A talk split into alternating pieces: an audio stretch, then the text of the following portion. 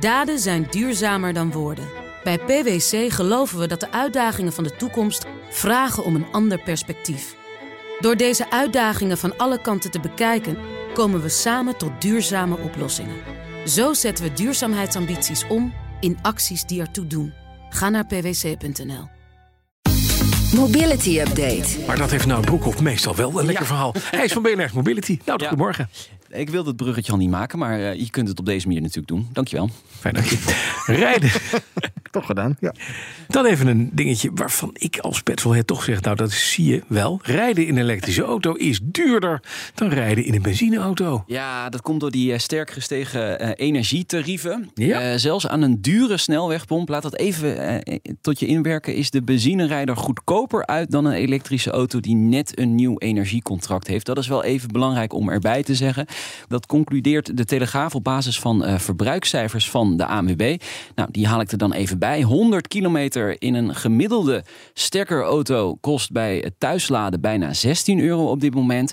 En met een middenklasse benzineauto ben je iets minder dan €15 kwijt. Dus de elektrische auto is ruim €1 duurder per 100 kilometer.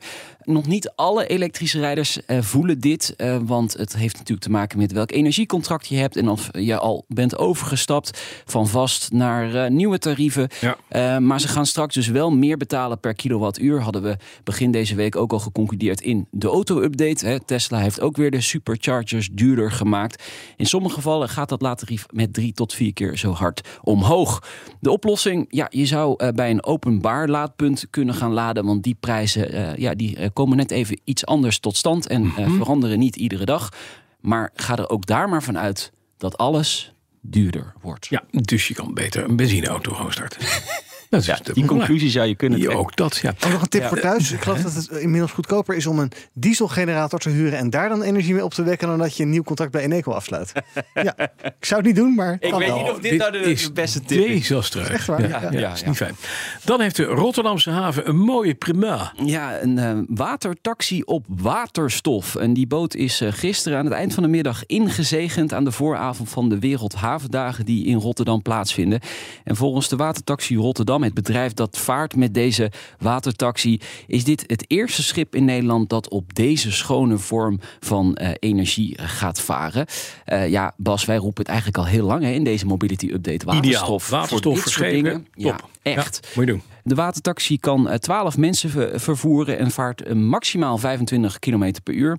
Dat is 10 km per uur sneller dan de elektrische variant. Kijk aan, die heeft allerlei batterijen die hij moet meesleuren. En op een gegeven moment natuurlijk de accu die op is. Maar die 25 km per uur is dan wel weer de helft langzamer dan de watertaxi op diesel. Dus uiteindelijk gaat er iemand een spreadsheet neerleggen en gaat uitrekenen hoeveel mensen kunnen er mee. En dan kan misschien toch nog even een paar jaar op diesel varen. En dat is natuurlijk jammer. Ja. Dan gaan de spoorwegvakbonden niet staken, hebben ze al gezegd, gelukkig.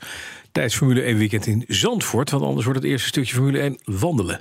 Ja, dat is echt wel heel erg goed nieuws voor de Dutch Grand Prix organisatie. Want ongeveer een derde van de fans, dat zijn meer dan 100.000 fans, komen met de trein dit weekend naar circuit Zandvoort. Dus een staking, dat zou echt desastreuze gevolgen hebben gehad voor de Dutch Grand Prix. Nou, de spoorvakbonden die zijn waarschijnlijk gewoon fan van Formule 1. Moeten misschien zelf gaan naar het circuit, ik weet het niet. Maar ze gaan dus niet staken. Ben je trouwens benieuwd naar dat mobiliteitsplan van de Dutch Grand Prix? Dan moet je even de aflevering van Mobility afgelopen maandag terugluisteren. Want daarin zat de mobiliteitsmanager van de Dutch Grand Prix. Ja, het wordt structureel drukker dit jaar. Ja, het wordt hij ook. Ja. Een derde meer bezoekers. En de auto is uit de boze. Ja, behalve dan de Formule 1-organisatie. Die mag natuurlijk wel met de auto komen. Maar wij stervelingen. Hoe doe jij dat? Want jij gaat ook dit weekend, ik ook. Ja, ik ga vrijdag met een shuttlebus vanuit een Amsterdams hotel. Oké. Ja. Elektrisch. En jij Bas, want jij bent... Ik ga zaterdagochtend met een shuttlebus vanuit Velsen-Noord. Wat een armoe. Ja. Ja, dat zijn die touringcars. Geen uitzondering voor jou, een VIP-plek ergens. Nee. Ik ga gewoon met de armoedevitrine, zoals dat platweg heet.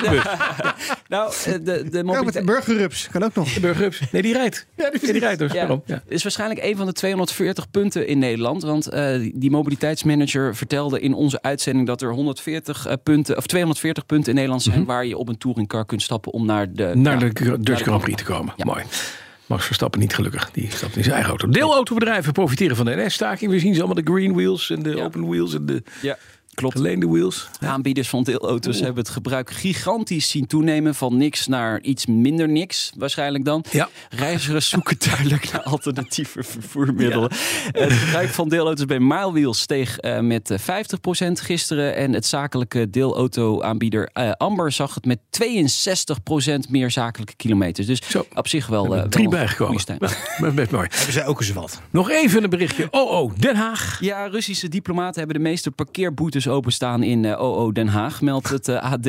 67 bonnen zijn onbetaald gebleven. Opvallende nieuwkomers in die ranglijst zijn trouwens de Verenigde Staten en Qatar.